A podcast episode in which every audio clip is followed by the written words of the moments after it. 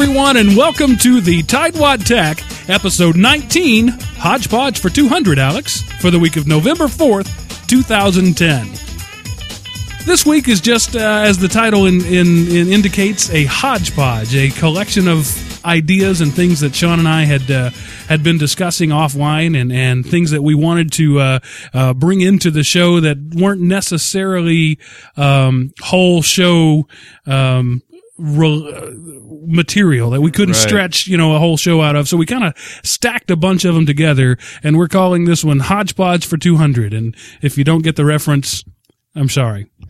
Yeah, well, and this is what uh, we would have called in the past a point five episode. I think. Right. But we Yeah. don't, well, we, we sort of did a point five even after we went weekly. We released two in one week. But Yeah, yeah, see, we're, that's when we're extra motivated and we actually have extra content. This isn't extra content. This is the content. filler content. Yeah, sure. So more or less. So anyway, uh, so we don't have uh, a guest this week, and we don't have a particular topic this week. Uh, it's uh, this will be more philosophy probably, and and loosening up wrap, uh, loosening up wrap ends, Sure. wrapping up loose ends. uh, so uh, I'm just going to jump straight to it because. Uh, the longer this episode sits, the less timely it is. So I'll go ahead and, and mention it. Uh, uh, we're recording this uh, actually on the same day that episode 18 is released. Uh, just moments ago, we released episode 18, and now we're recording episode 19. So we're a little bit ahead of the grain uh, uh, game there. So uh, just today, um, I added to the Tightwad Tech website a donate button. And uh, I just want to mention that that's there. Um, and, and really kind of leave it at that. Uh, I don't want to uh, make anybody feel like they're pressured uh, into it. It's not. Uh, I don't expect people to donate. We've always said from the beginning that uh, this is sort of a project that we do, uh, a community service and and a hobby really. Um, but it's not something that uh, you know we're not going under. But the reason I, I did this is that in the future, um, I expect that uh, my hosting company may electronically, so to speak, come knocking on my door Yeah, uh, because our, our bandwidth, as we're getting uh, more and more subscribers, uh, on average right now we're getting uh, 200 downloads per episode. Which is, you know, pretty cool. Uh, but, uh, it, it's growing at a relatively exponential rate. well, yeah, and something to mention uh, to add on to that is yeah that it is exponential. So even old episodes, we're finding people are going Right. back and downloading those. So over time, the overall downloads is growing. Right. And that, that's, we're seeing that a lot is, uh, people find the podcast through whatever avenue and then they go back and they listen to all 20 episodes. And, and so what's happening is we're, uh, cranking out just gigs and gigs of bandwidth every month. And, and my hosting company, uh, advertises unlimited bandwidth, but I have a feeling that in the future they're going to come to me and say, we need to have a talk about that unlimited thing. Yeah, let's redefine unlimited. um, and you know they, they may decide that they want to charge me, or they may just decide that they want to drop me and say, you know, when when your prepaid year is up, we're going to decline to renew you. So uh, I'm sort of putting the tip jar out there as a uh, um, preemptive strike. Uh, and so any, anybody who feels the need, uh, or the desire can, uh, click the, the donate button. It's, it's a simple PayPal thing. There's no minimum, you know, if you want to put a penny in there, uh, don't do that because they charged me like 3% and then I'd get three ninety-seven percent of a penny. So, you know, do at least a quarter, you know, um, uh, so anyway, it's just out there if you want to help out. Uh, if you think that what we do is of, of value, then donate. If you don't, then don't. And I'm fine with that. Yeah, yeah, absolutely. We've, I think we've been pretty open about that all along is we're not expecting to get rich off this or anything. Uh, it's certainly just, uh, something we love to do. Um, I will expand on that just in the fact that, uh, uh, you know, you've been out of pocket personally on, uh, you know, our equipment and things like that. So Yeah, all the hosting, all the equipment, all the everything so far has just been on my Visa card. Right, which hey, I appreciate that. That's cool. but, uh, yeah. Uh, so, you know, it, to help defray some of those expenses too, that'd be great. As Uh, I told somebody recently, I don't play golf. I don't uh, smoke cigars. I don't have the any of the typical expensive hobbies. Uh, this podcast is turning into my expensive hobby. We all we all have these things that we do, whatever it is, uh, um, and this is mine. So uh, uh, you know, I'm not necessarily asking for a handout, but I, uh, we have encouraged other people like the uh, the Fog Project when they were on. Uh, we encouraged them to uh, to to create a donate option because we said you know I would and, and, and they have since and I have and Yeah. and I I'm fond of donating to uh, the products that we use often iTalc and these other uh, um, open source tools. If it's something that I use, um, I, I kick a few bucks to the developers of it. And so, in sort of staying true to myself, if I'm gonna uh, dress down people for not having a donate button on their website, I guess I'd have a donate button on my Oh, website. sure, sure. So yeah, yeah, no hard sells here. Just, uh, Right. just know that it's there and that's why we put it up. And uh, when I was setting up the donate button, I noticed that uh, PayPal has a subscription option, which I, I thought was kind of cool. You can sort of uh, sign yourself up for a certain amount per month.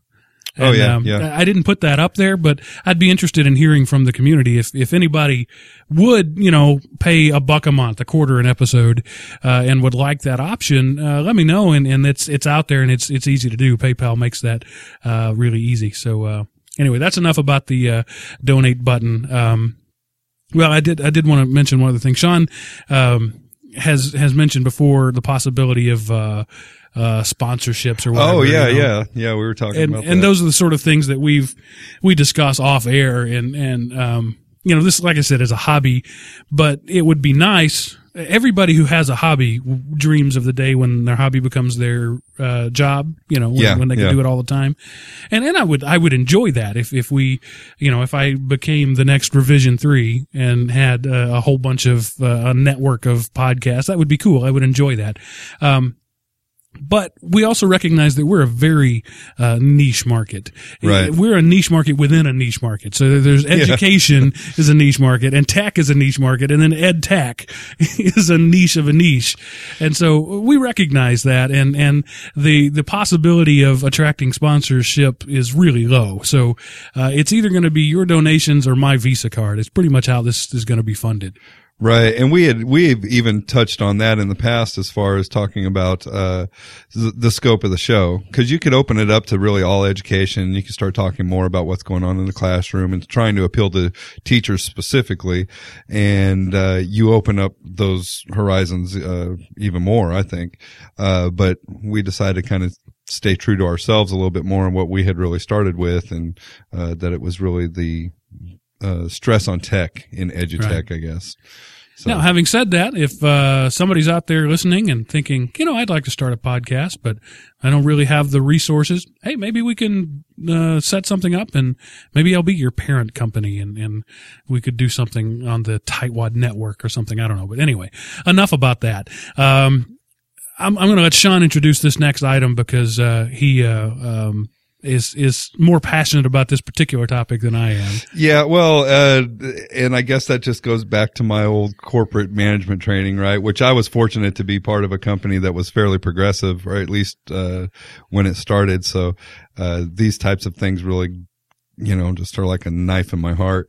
Um, and it's, uh, loosely just, uh, as far as, uh, technology coordinators are not teacher managers. That's the, the main idea, right? And, uh, we had a, uh, well, let- let's let's stop. Just address that. There are people who are in charge of managing staff. right. Your tech team isn't. Right, exactly. And, you know, we've talked uh, in the past about, uh, technology's not a classroom manager, right? And that the teacher is the classroom manager and technology are the tools.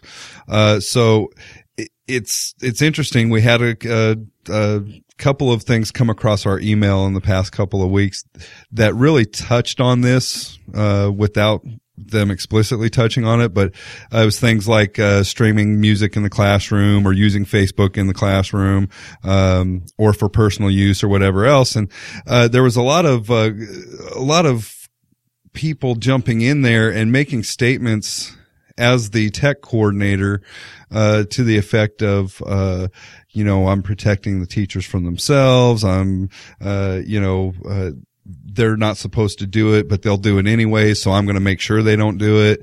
Uh, you know, a lot of loose statements like that. A lot of eyes. That's the thing. It, it- Yeah. They, they don't necessarily, uh, reference district policy or decisions made by the school board or the superintendent.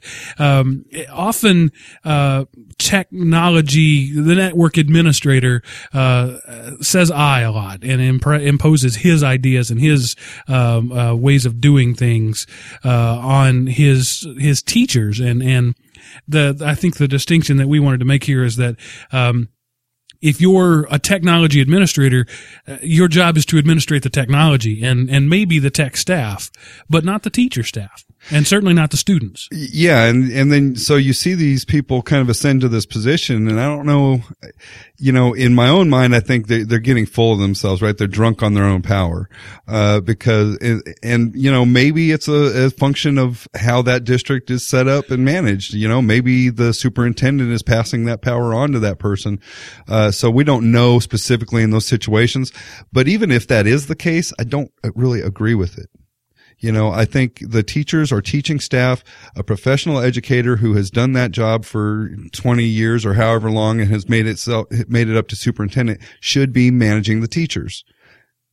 The tech guy should not be managing the teachers. And even if you have, uh, uh, teaching experience, if you're one of those tech guys that came out of the classroom, I still don't, you know, I, I think the superintendent needs to be that boss because uh, you can't serve two bosses either. That's a bad system. You need to have a clear leader.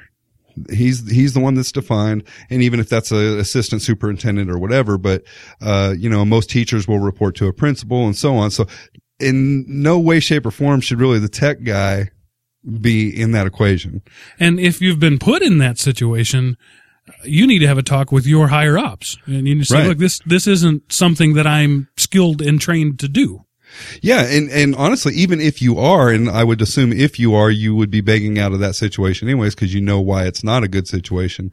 But uh, uh, yeah, I mean, beg out of it, get out of that situation, talk to that person, and you know, I can see, you know, there's a there's a myriad of situations that that can that can come out of, you know, maybe the superintendent is not a great leader, is not a strong leader and is really looking to pass the buck on that, that type of stuff.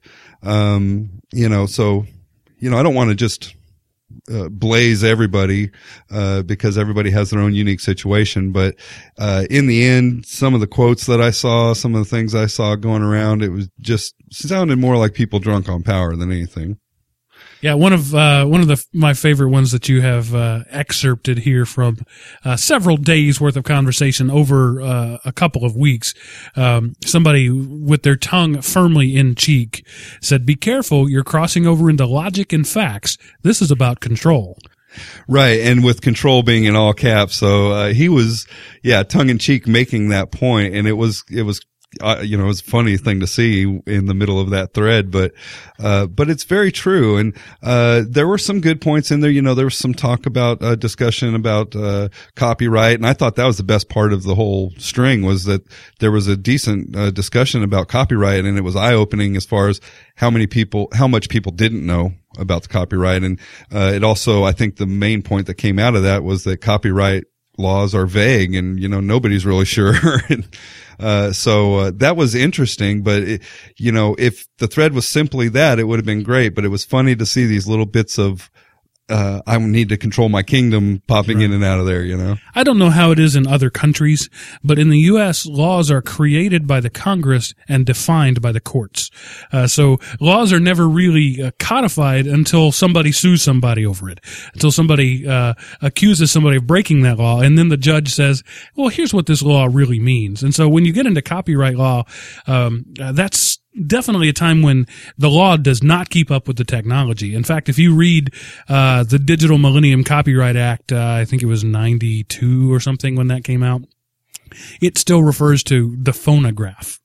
Right. Yeah. So, uh, and, and, you know, and you can talk about, uh, any discussion in education and Facebook references a lot of the same types of things. You know, there's a lot of legal problems that you can, uh, you can get into there. And, uh, you know, each district has to figure that out on their own. But in the end, whatever your policy is, if it comes down to, uh, managing teachers, I think that's more a function of the administrators, the education administrators and not the technology administrators uh, you know, we may be able to give them some tools, you know, maybe do some logging for them, something like that. But, uh, uh, yeah, just see a lot of these ones thrown out there where it's more about control and the person having power and asserting, you know, them, themselves as the great and powerful Oz. And, uh, so, uh, stay away from those statements. That's, right. that's what I'm going to say. Yeah, and with, the reason we bring this up is the the recent string of, of podcasts we've done. Uh, there has been uh, this topic sort of come up about uh, uh the oversight, technology oversight, and and uh, uh, managing classroom, and and and again, as I referenced recently, what we do is often considered a black art. People don't really know what we can do, and and what we should do, and I think sometimes people in our positions don't know what we should do. But again, uh, this is more of a philosophy than a than a hard fast rule. Is I would say if you're um, voluntarily or involuntarily putting yourself or being put in a position to manage behavior with technology, you're probably going about it the wrong way.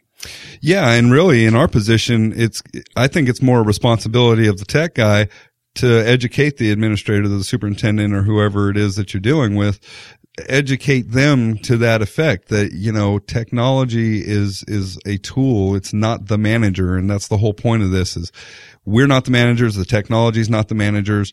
You know you mr superintendent or mr principal or whatever are the manager. You know if there's some tools that i can give to help you accomplish whatever it is you know if the principal says i don't want anybody on facebook even my teachers i don't want them to ever see it fine, we can give you some tools to do that, but that's your decision. You need to make that. We don't need to make that decision. And what I saw in that thread was a lot of technology coordinators making that decision. I agree. Do you have anything else to say about that or just? No, uh, uh, well, I'll, I'll, one loose quote that leads us into our next topic. So that's the only reason I'll go in is, uh, somebody saying that, uh, there's a 80-20 rule. 20% of the people do 80% of the work.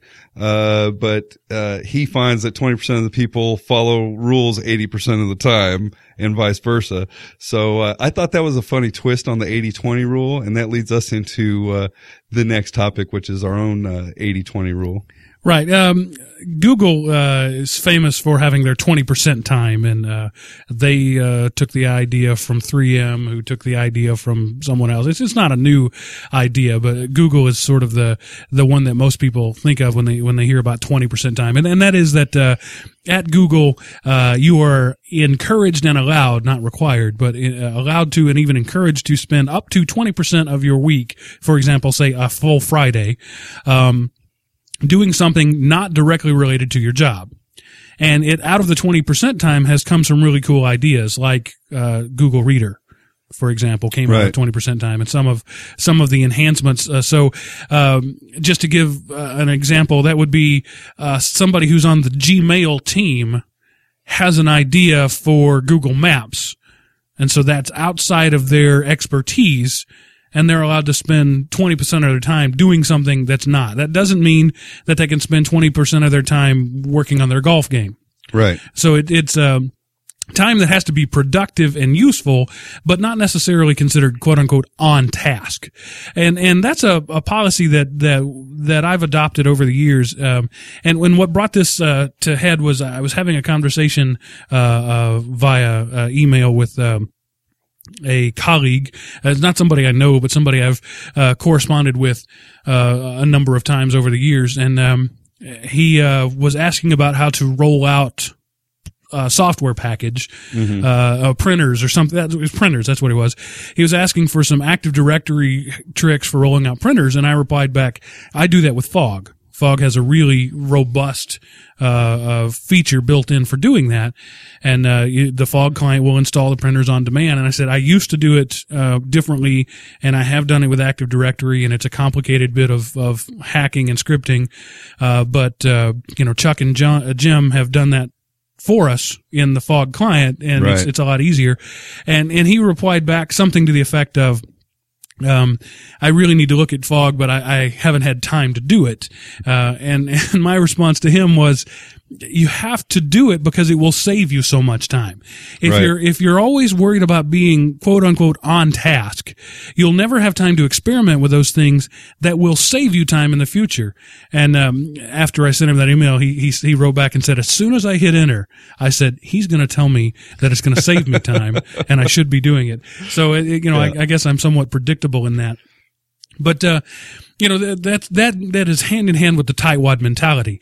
Uh, uh, with being a tightwad comes being an experimenter. Uh, and doing things, uh, thinking outside the box and doing things differently and finding new and creative, uh, ways to, uh, stretch your time and your money and your hardware.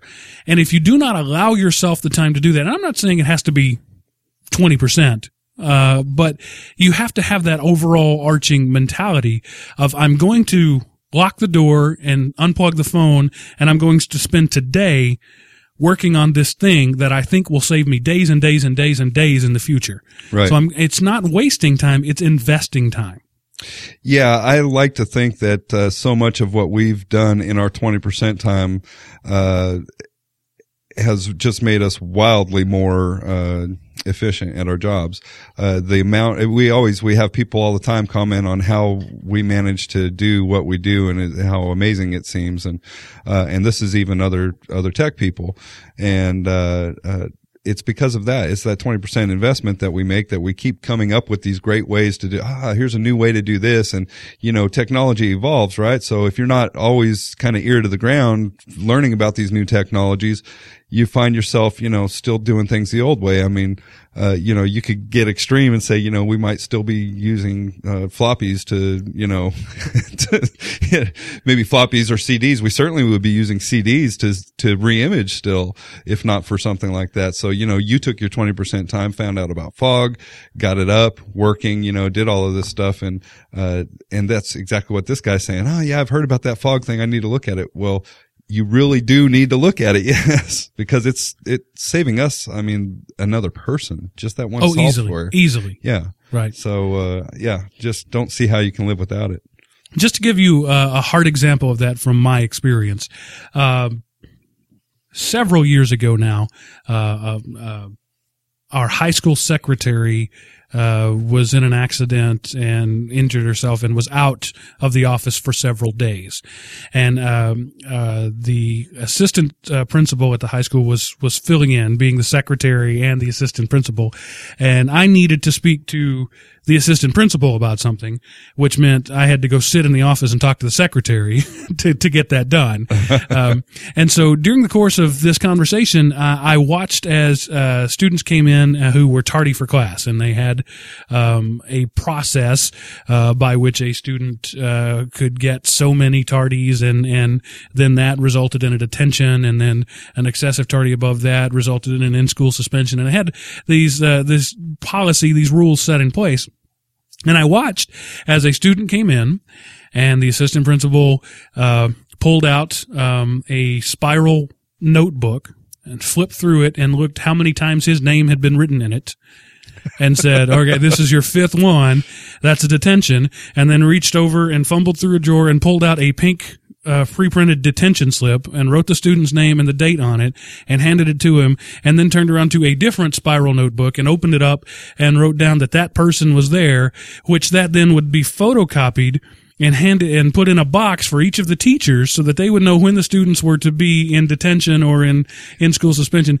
It, it's one of those things that probably grew over years. Um, and each step along the way seemed logical at the time. Right. And nobody had ever stepped back and said, this is stupid. Right. But that was my impression as I was watching. I was thinking, I cannot believe that we have this uh, salaried professional spending his time doing this. So, uh, with my experience with that, I sort of interviewed him a little bit. I pulled out my PDA, my palm at the time, and was taking notes and was asking him, "What's the what are the rules? How's this defined?" And I went back to my office and I spent the next couple of days banging up some VB uh, Visual Basic code, um, and I wrote a program that automated all that. It had all the students in it, and uh, you just search for the student name, type the first couple letters, it pops up. You click there, you click add tardy, it calculates it.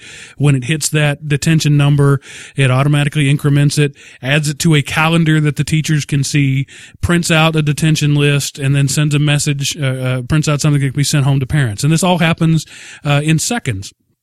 They've been using that for almost a decade now.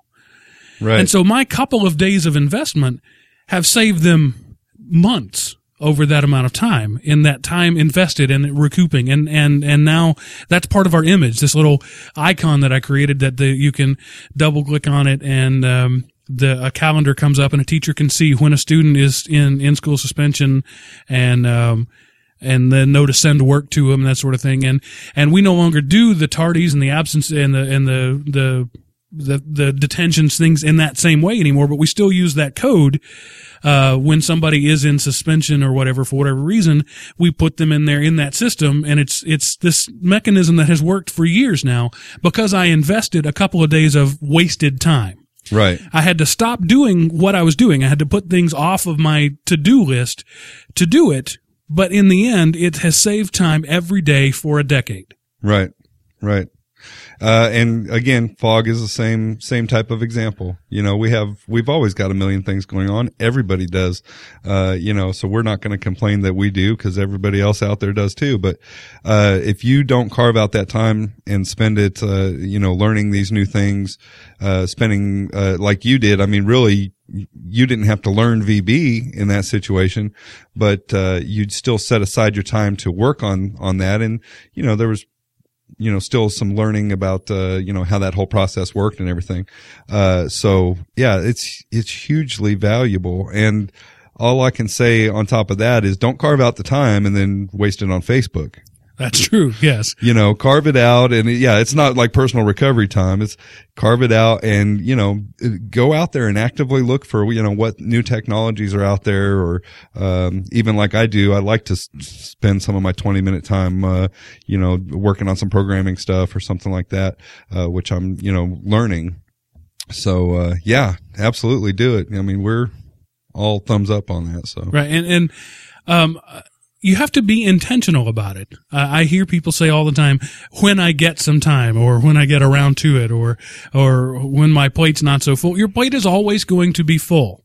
Let's face it. If your plate's not full every day, you don't, they don't, your staff doesn't need you. You can be fired if your plate isn't full. Uh, the whole point of having a staff member is to give him things to do. Right. So you're always going to have things to do. You have to be intentional and, and sometimes you have to tell people, not today. No, don't, no appointments today.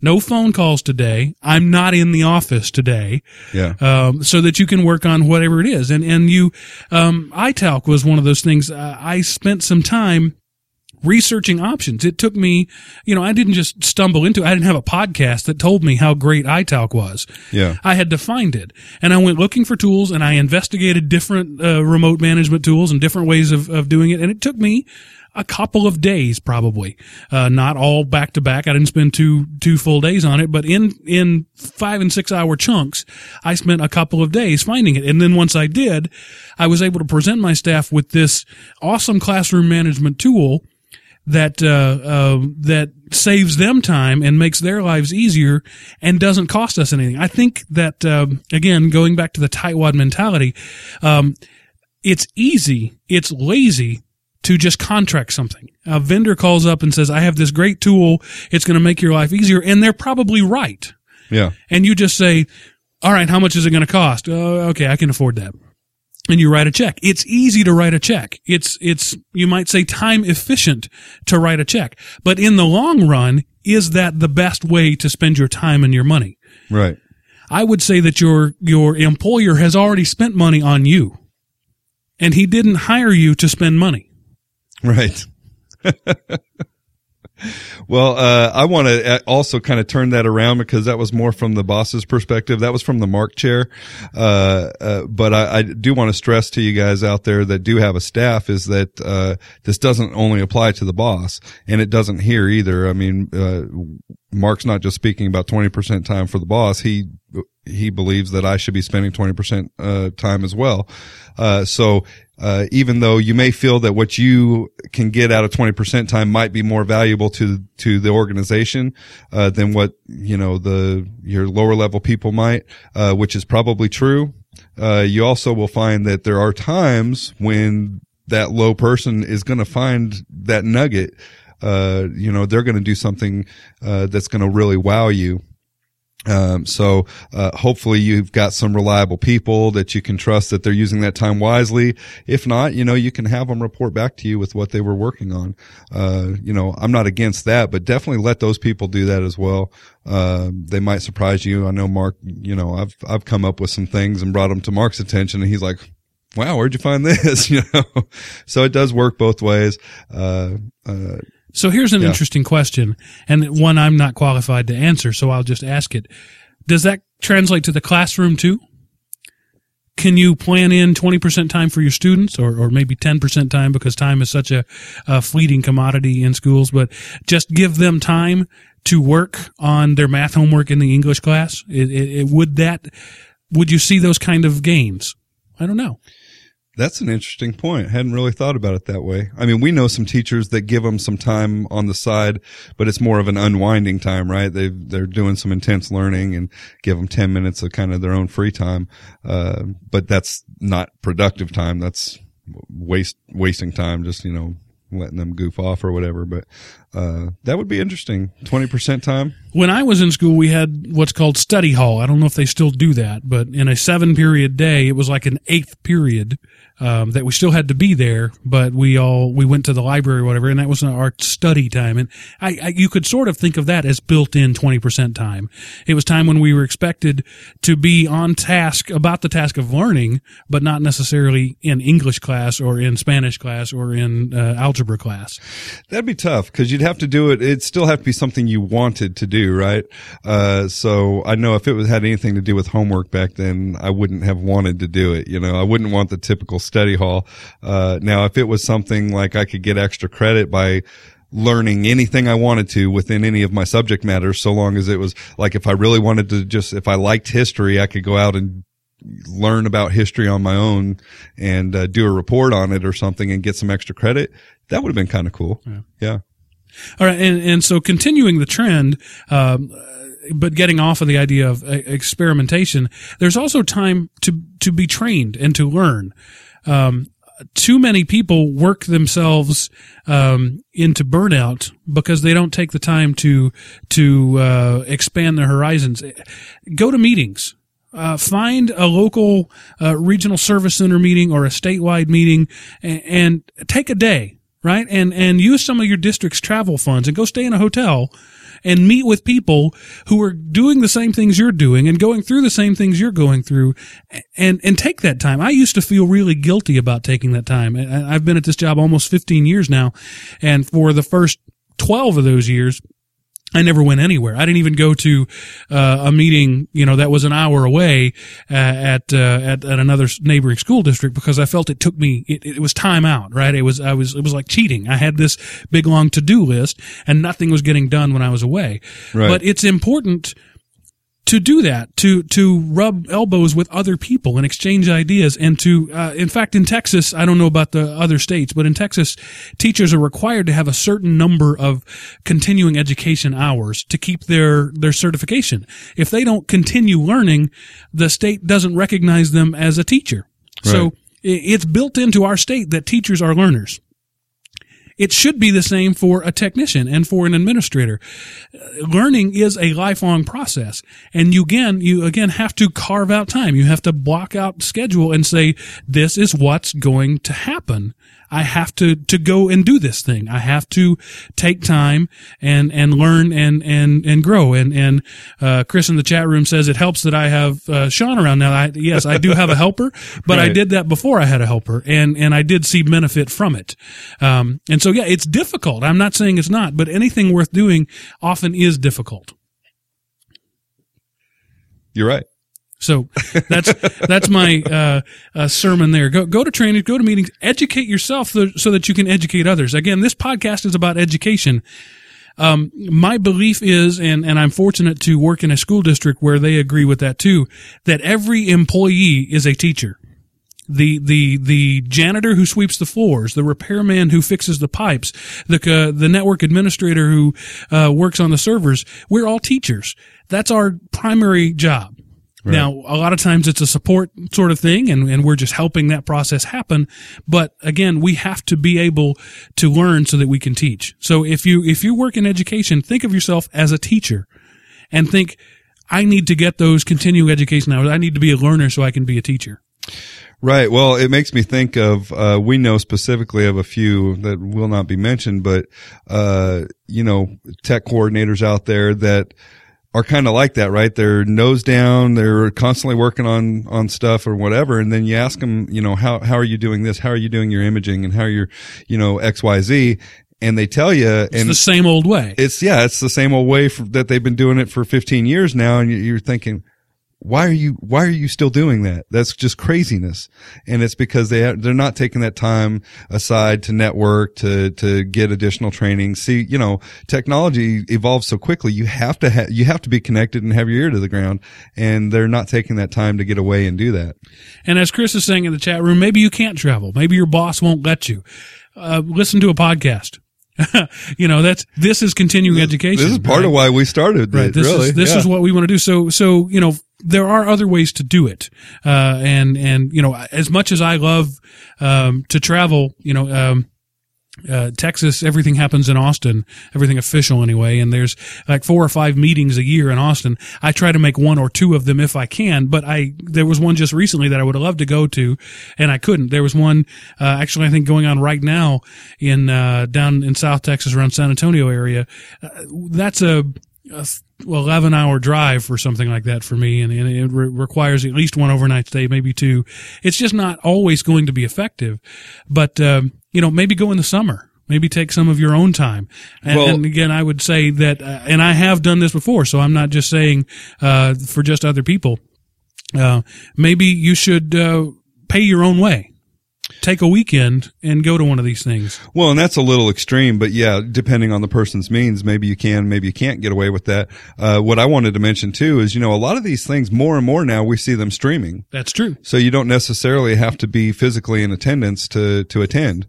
Um, so, uh, yeah, what probably the last year or two, we've really seen a rise in how many of these, uh, meetings and seminars are, are streamed and that, uh, you know, we're parts of, we're, we're members of associations where we can usually get that stuff, uh, for free anyway. So, uh, you know, you should be actively out there looking for these types of things as well. Right. And your state probably has some uh, organization, some uh, uh, group of educators or, or if you're not an educator, whatever it is, there's a professional organization out there where the dues are $25 or maybe $100 a year. Uh, do those things, you know, um, talk, uh, talk to your, uh, um, your boss and, and maybe maybe he'll fork over 50 bucks for an annual uh, uh, membership to this thing where you get access to uh, these conversations even if you can't be there. My my point is that this 20% time idea is not just about edu- uh, experimentation, it's also about education. Right. Right. All right, and um, I, that's really all we had. Did you have anything else on that? No, that was, that was pretty much it. I think, uh, I think we covered that pretty well. So again, I, I hope I haven't come off as preachy. Uh, it's it's more uh, just an exploration of of ideology, maybe just uh, um, something that uh, that I think doesn't get thought about enough, and I'm trying to bring some light to it. Uh, so anyway, uh, I'll stop. I'll stop uh, preaching and move on to our tips of the week. Uh, I'll begin with our uh, tech tip of the week, and this one is a, a new one to me and one that I haven't had cause to use, uh, but. Uh, I stumbled across it somewhere and it sounded really interesting and uh, um, and so I thought I'd share it with you. Uh, it's called Safe MSI, and um, uh, the the link that I have is really really long, uh, so I'm not even going to try uh, to uh, to explain it. But uh, what Safe MSI does is it allows you to um, start the MSI installer or uninstaller in safe mode. So uh, you may have some malware or something like that that needs to be uh, removed. Okay. Um, but you can't do it because the malware is uh, interfering with you in regular mode. So you go and you do it in safe mode and you try to run the uninstaller or, or install some, uh, thing to remove it. And you can't because Microsoft doesn't allow MSI installers to run in safe mode. So you can't run it in normal mode because it's interfering and you can't run it in safe mode because Windows is protecting you from yourself. Right. So you get in this sort of catch 22 situation. What Safe MSI does, it allows you to run the Windows installer in safe mode which also is an uninstaller. So you can install uh, an app that helps you clean the system up or uninstall the, the malfunctioning app. So that's Safe MSI and the link will be in the show notes.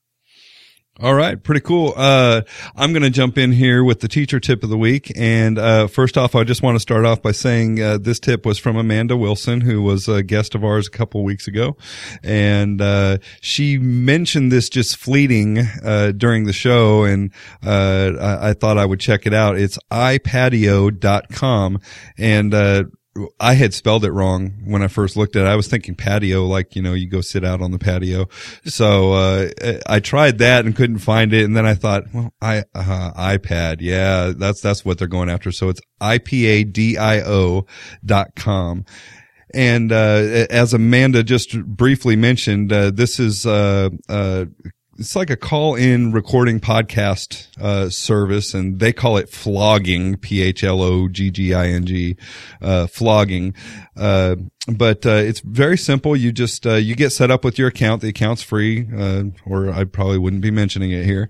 Uh, and uh, you uh, give a four-digit code, and so you dial in. You've got your own personal four-digit code, and they also give you a number that you call in on. And once you do that, you just record, and they they show up on your account, and uh, that's basically it. You can register up to two phone numbers per account.